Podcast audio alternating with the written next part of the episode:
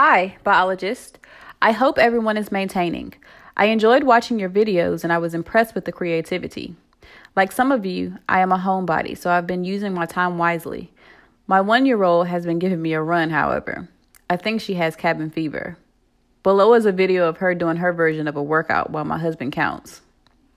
Your week 11 assignments are due tonight by 11:59 p.m. and your week 12 assignments should be available. Please do not hesitate to reach out to me if you have questions, comments, or concerns. Currently, email is the best way to reach me.